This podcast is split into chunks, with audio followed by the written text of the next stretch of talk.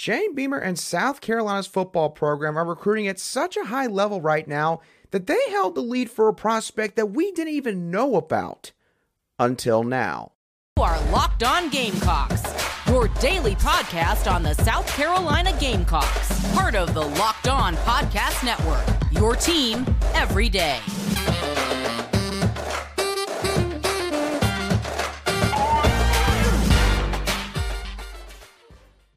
Hello, Gamecock Nation, and welcome back to the Locked On Gamecocks podcast, your show for the latest headlines and potential storylines on South Carolina Gamecock athletics. I'm Andrew Lyon, the host of this podcast, and also the lead staff writer for Gamecocks Digest over on SI.com.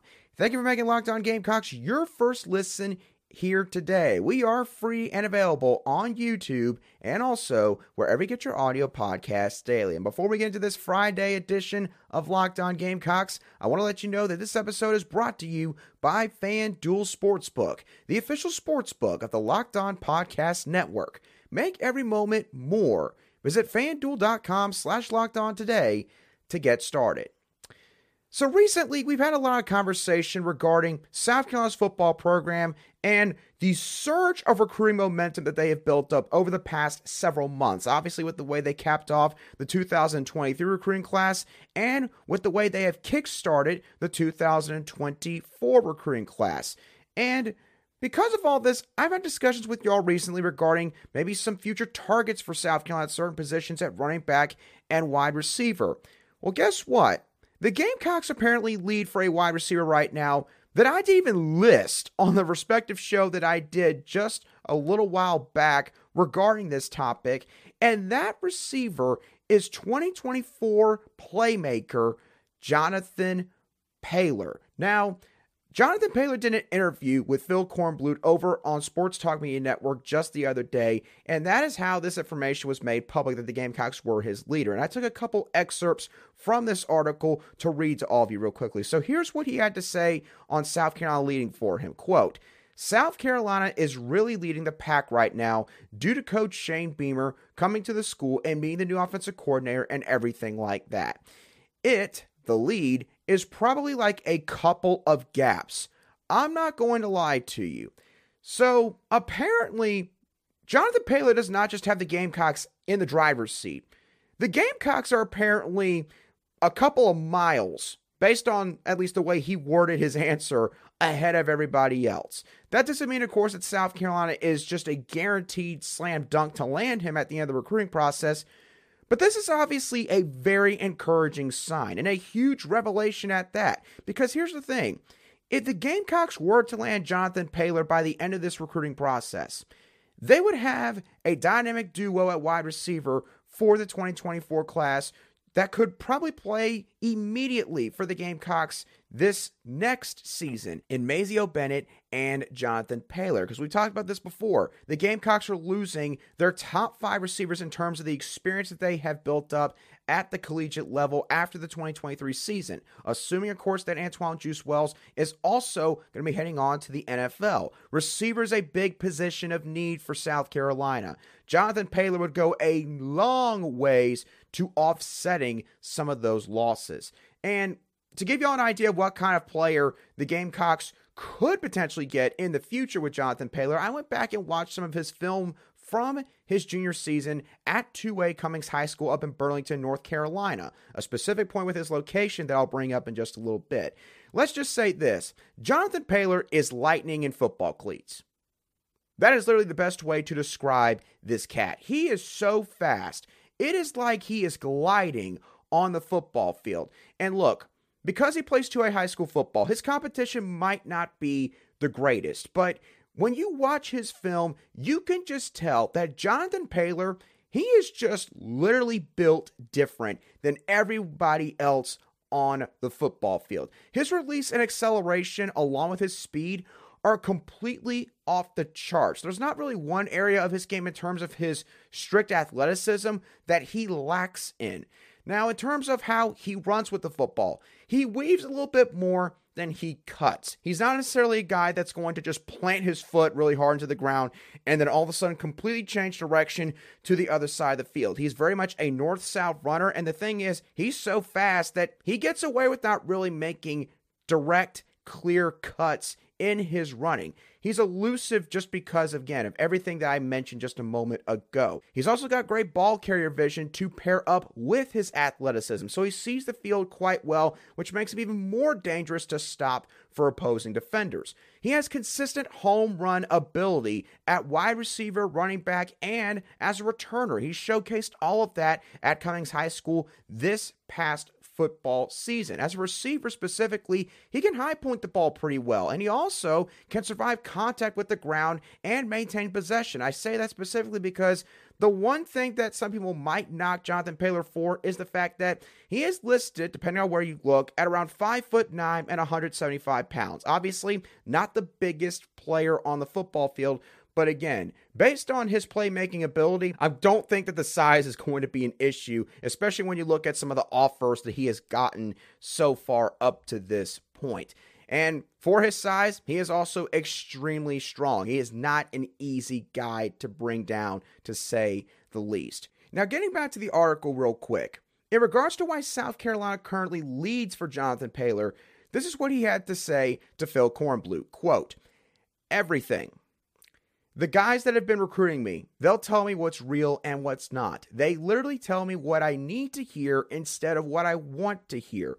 They keep it real with me when I get down there. The facility is crazy. I love the location. It's not too far away from home. Just me being around the coaches and their families, also, it was a great vibe being down there. And he went on to say in this interview that apparently he's gotten close with Dante Reno, Mazeo Bennett, and Nicholas Harper. Mazeo Bennett, in particular, has been uh, pretty vocal on social media recently about how much he wants Jonathan Paylor to join up with him so that they can play down here in Columbia for their college football careers. And Jonathan Paylor plans to make some official visits pretty soon based on these comments. I guarantee South Carolina is going to be one of them and make a final decision within the next three to four months. So essentially, it sounds like Jonathan Paylor plans to make a decision sometime in the early summer portion of the recruiting calendar. So, some other contenders to watch for this recruitment are North Carolina State, North Carolina, and Clemson. And that's where I want to make one more quick take on Jonathan Paylor's revelation that South Carolina is his leader right now.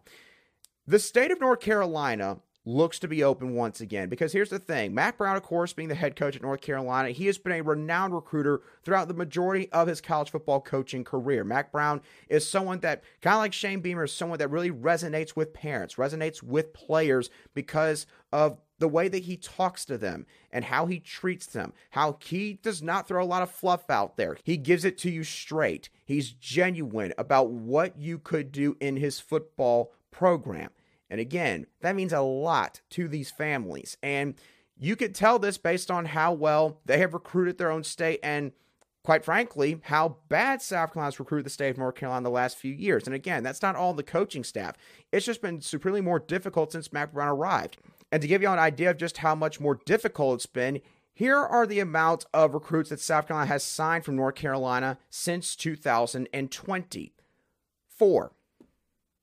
Just four recruits from the state of North Carolina. Whereas between 2016 and 2019, South Carolina signed 12 prospects from the state of North Carolina. So this recruitment, besides the fact that it is a great great revelation once again that South Carolina is leading for Jonathan Paylor. It's also a good sign in terms of North Carolina high school football recruiting, also, because that means that that door might be cracking open a little bit more once again. Mack Brown is like 71, 72 years old now. He is not going to be doing this forever. You have to think that kids are starting to take note of that. Meanwhile, Shane Beamer, right now in the prime of his coaching career, he's younger, he's extremely energetic, he's motivated, and he's got the same kind of personality as Mack Brown, and he's also got some pedigree with his father, Frank Beamer College Football Hall of Fame coach that, of course, had a bevy of great years at Virginia Tech. So, this is a really, really good sign for South Carolina on the recruiting front for a bevy of different reasons. Because, again, this was not known until Jonathan Paylor told Phil Kornblut this just the other day in this article. And if they could get Paylor, Paylor would be a great addition to this recruiting class because of the skills he brings to the field, what he can do for an offense in terms of being a game breaking type player, and also what this can mean for South Carolina's efforts in recruiting the state of North Carolina in the years to come.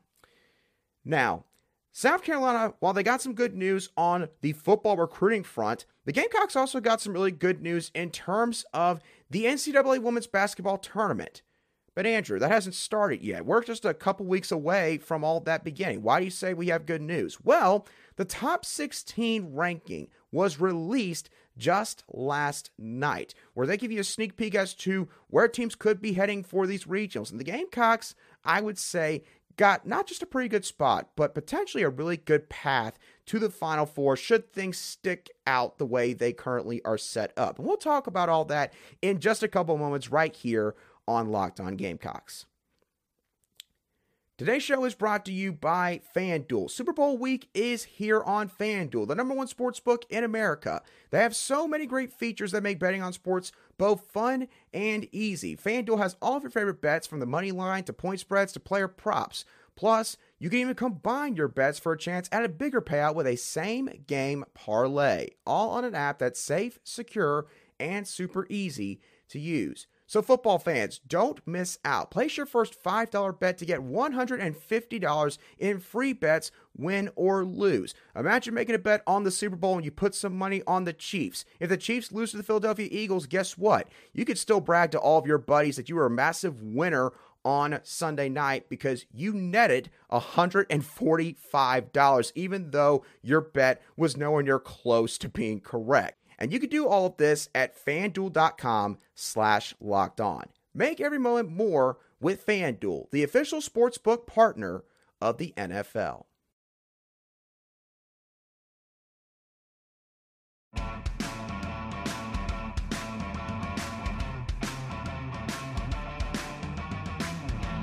Welcome back to this Friday edition of the Locked On Gamecocks podcast, where we cover your South Carolina Gamecocks every single day in just 30 minutes. Thank you for making Locked On Gamecocks your first listen every day. Make sure you check out our brand new podcast, Locked On College Basketball, where you'll find everything you need to know about college basketball in just one place. Plus, you'll hear from big name experts, insiders, coaches, and players. Locked On College Basketball is available on YouTube and also wherever you get your podcasts. The South Carolina Gamecocks got really good news in terms of the first top 16 ranking reveal from ESPN on Thursday night, as the South Carolina Gamecocks were listed as the number one overall seed in totality at this point for the NCAA Women's Basketball Tournament. Obviously, no real surprises there. But the rest of the bracket and how the regional setup is more so what I want to discuss here. So, South Carolina Right now, currently slide in Greenville Regional number one, where they're going to be two separate regionals hosted in Greenville, and Seattle, Washington happens to be the other regional host site. Now, for South Carolina, if the season were to end today and there were no conference tournaments and we were going straight into the NCAA tournament right now, South Carolina's regional would currently consist of Duke, Maryland, and Ohio State. Now, all three of these teams have had very good seasons up to this point, so this is not meant to disparage, of course, what those teams have done. But let's be honest. South Carolina's been above and beyond the best team in all of women's college basketball this year. There's not really been any question about that. They have literally knocked off every single team, every single challenger that has been put in front of them, including other number one seeds that are slotted right now, like Stanford and UConn. And of course, the Gamecocks are about to play LSU, who's slotted as the top number two seed on Sunday afternoon. Now, here's the thing obviously, this bracket is not going to stay the same, but if South Carolina were to, again, play the NCAA tournament right now, they would not have to deal with the following teams on their side of the bracket Stanford, UConn, and LSU. Now, why do I bring up all those teams? I bring those teams up because, in my opinion, when looking at all of the teams that make up sort of that top 16 grouping.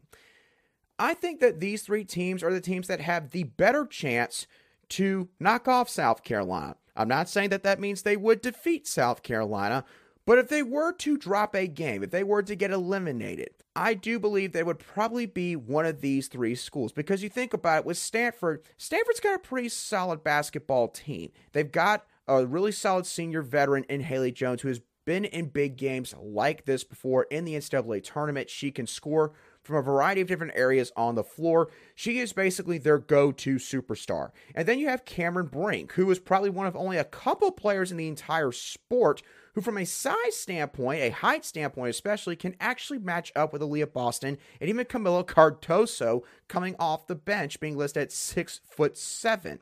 And then you look at a team like UConn. Look, the Gamecocks beat UConn this past Sunday. It was a very good win for South Carolina because obviously UConn has been one of the best programs in the sport for a very long time now, maybe even the best, obviously, with what they have done. And it was at UConn. They went down early and they fought back. But UConn is expected to be healthier by the time the tournament rolls around. And there is a certain contingent of fans out there that do believe if UConn is more healthy come this point and they were to face South Carolina, say the national title game, that maybe they could potentially knock off South Carolina. Then with LSU, I don't think LSU is a good enough complete team to make it all the way to the Final Four, even. I don't think LSU is going to beat South Carolina on Sunday. And of course, I'll cover that more in a separate episode leading into the matchup. But LSU does have that superstar player in Angel Reese, who has been very dominant on the floor this season. If you're going to beat a team like South Carolina, You've got to have somebody that you can just feed the rock to that you know is going to get hers, honestly. And Angel Reese is that kind of player. She is that good. So the thing is, for South Carolina, again, if the tournament were to start today, they wouldn't have to face either of these teams. They would all be on the opposite side of the bracket. So South Carolina would have to face other teams like Indiana, a Utah, a Notre Dame, or maybe a Villanova. And again, Duke, Maryland, and Ohio State in their own regional that I mentioned earlier. Again, it's not going to stay this way. But the thing is, South Carolina, in my opinion, would have a clear path straight to the national title game if it were to occur in this manner because Indiana's not beating South Carolina, Utah's not beating South Carolina, Notre Dame, really good history, don't think they're going to beat South Carolina. Villanova, no. Ohio State? No. Maryland? South Carolina literally beat them by almost 30 points earlier this season, and they played them at Maryland.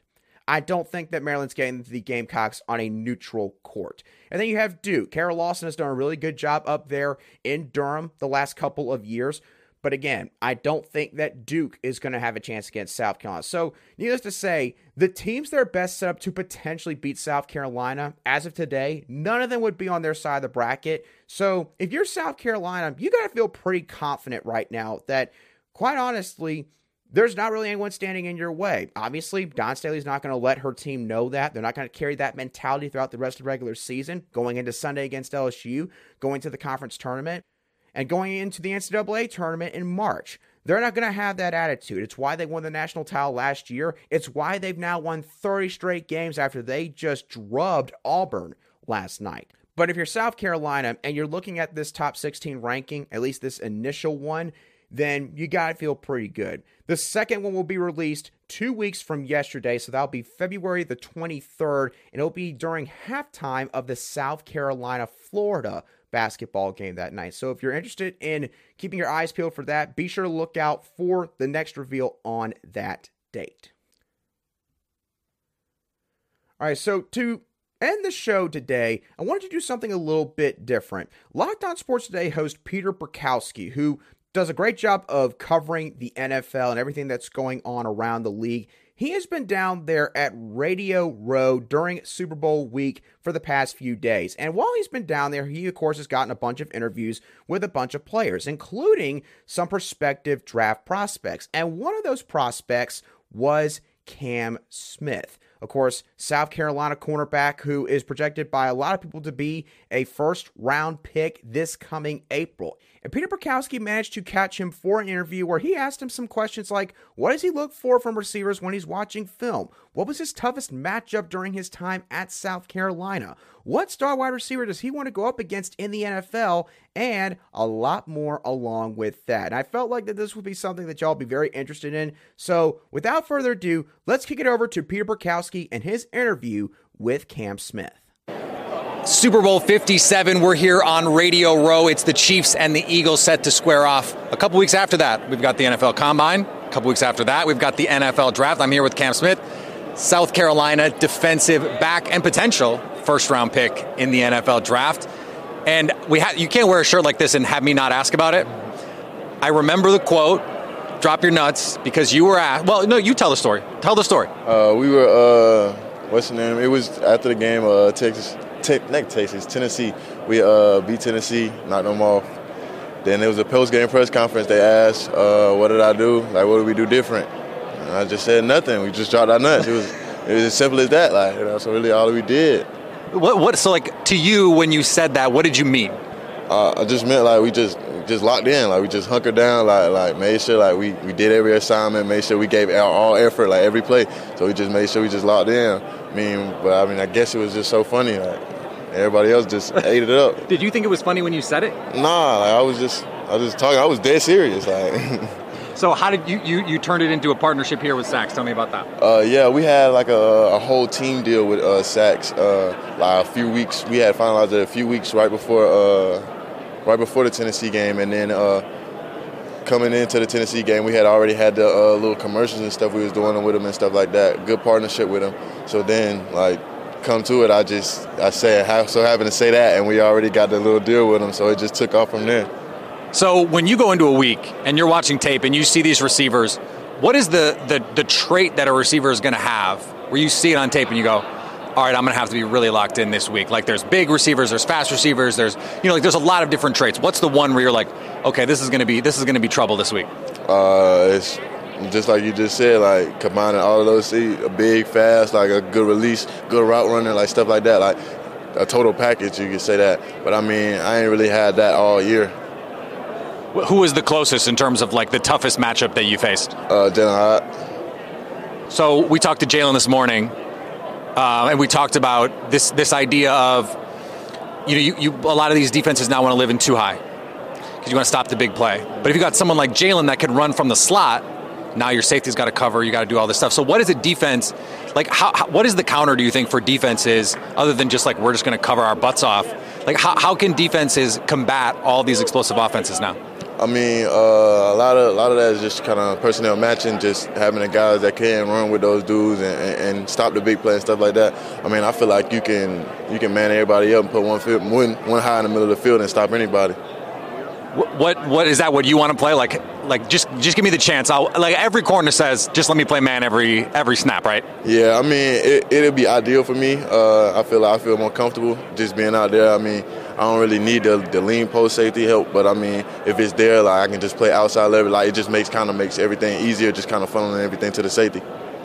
What what gets you most excited about a game? Is it a matchup? Is it is like is it the the crowd? Like what gets you just I'm I'm so ready for this game. Uh, I mean, I don't really don't never go into no game like that because that's kind of how you get like kind of anxious and stuff like that. Kind of may start making dumb mistakes and stuff like that. So I just stay calm. Really, I mean, it ain't really too much that I, I get excited for. I mean, I've been playing this game for so long. I mean, it's still I still got the love for it and the joy and the excitement for it. But like, it's not just like a little kid like ready for a, a Saturday at 7 a.m. So you're preparing for the combine. Um, this is uh, you know going to be a, a, crazy experience. You're going to meet with probably every team at the combine, and then you'll have the, the workouts and stuff. What are you What are you working on right now as we get set for this off season? Uh, right now, just being more explosive and stuff like that. Uh, just coming out of my uh, start fast and just yeah working on my start 40 and all of that stuff. Just making sure I'm critiquing my uh, my uh, my back pedals and stuff, my brakes and all of that stuff. Just really just staying on top of everything and really maintenance work how do you balance like I want to I want to still try and master my craft, trying to get better as a DB, but also I need to run fast. I need to jump high. I need to do all the things at the combine to show these NFL teams that I'm an elite level athlete. I mean, it's not really hard uh, for me. Uh, I mean, you should like have the, the just DB flex cam. It's okay. Yeah, the, the DB aspect, the DB aspect of it. I mean, you should have that down. You've been doing this for this amount of years, and you on this type of level, so you should have that down for the most part. Just it's just coming in, learning how to run, and all of this stuff. Because I mean, a lot of people come in and don't really know how to run and stuff like that. Don't know how to start. So it's that's just the, really the only learning curve of it. What do you think is going to be the biggest learning curve once you get to the league in terms of whether it's football, whether it's off the field? Some people say, hey, like just being a person and learning to I gotta pay my bills and do all these other things. What do you think is going to be the biggest adjustment for you? Uh, just uh, different terminology, uh, just like certain things that are probably like something we call different, and then they call it a certain thing. So just just different terminology. There is an expectation that you're going to be a first round pick. Are you going to be like what is if let's say it doesn't happen? And I know you're you're positive you're going to manifest all that all that good stuff, right? But if it doesn't happen, what is your reaction to it going to be? I mean, it's just going to be as simple as that. Like, it's, you a whole 32 just went by on me. I mean, it's it's that like simple as that. I mean, are you going to take it personally? Like, are you yeah. the kind of person that's it's going to you're going to remember like yeah. all the guys picked ahead of you, that kind of thing? Yeah, I mean, I probably won't remember the guys, but I probably remember the GMs and all of that. Is there a receiver? Obviously, you're, you're not going to say I'm scared of anybody, but is there a receiver you're most excited to cover? Uh, in the league. Yeah. Uh, Davante Adams. Why? Uh, just the the his he kind of kind of got that finesse. Like I want to see what that's about. Would you try and get physical with him at the line of scrimmage? Definitely, definitely. You got to. I mean, if you don't, he's gonna try to make you look silly. I, I can't let you go without making a prediction. Sunday's game, Eagles Chiefs. Who you got? Uh, I mean, if the Eagles, if the Eagles Tigers can can hold up, I feel like I mean not the Eagles Tigers, the Chiefs Tigers can hold up. I feel like the Eagles uh, the Eagles gonna lose, but if they don't, the Eagles gonna win. That they add something crazy. All right, there you have it. Well, I think it was really awesome that Peter Bukowski was able to get an interview with Cam Smith. You can tell by the way Cam Smith answers Peter's questions that Cam Smith is all business. He's not really a guy that is big on words. He's more so big on his play on the football field. And that was definitely something he embodied during his time in Columbia at South Carolina and with how much he progressed in terms of his development on the field and off the field over the last couple of years have no doubt that Cam Smith is going to be a guy that's going to be highly coveted by a lot of NFL franchises in just a couple of months. But with that being said, y'all, that is going to do it for today's show of the Locked On Gamecocks podcast. I hope y'all thoroughly enjoyed today's show. As always, what are y'all's thoughts on Jonathan Paylor naming South Carolina as his leader? His comments that he had about the program. What kind of player the Gamecocks could get in Jonathan if he were to commit to the Gamecocks in a couple of months? What are your thoughts on South Carolina being the number one overall seed from the initial top 16 ranking reveal for the NCAA Women's Basketball Tournament? And lastly, what were your opinions on Peter Bukowski's interview with Cam Smith? Let me know all of your thoughts down below in the comments section if you're watching today's show on YouTube, or you can shoot me a direct message at a line underscore SC on Twitter and I'll try to respond to your message as quickly as I see it. And once again, don't forget to make Locked On College Basketball your second listen or watch now that you have watched or listened to the Locked On Gamecocks podcast. If you're interested in getting some more insight from Peter Bukowski on some NFL draft prospects, maybe some other South Carolina Gamecocks, be sure to go check him out over on Locked On Sports Today. But with that being said, y'all, that's going to do it for today's show. Have a great rest of your Friday and a fantastic weekend. And I will catch y'all on the next show of the Locked On Gamecocks podcast.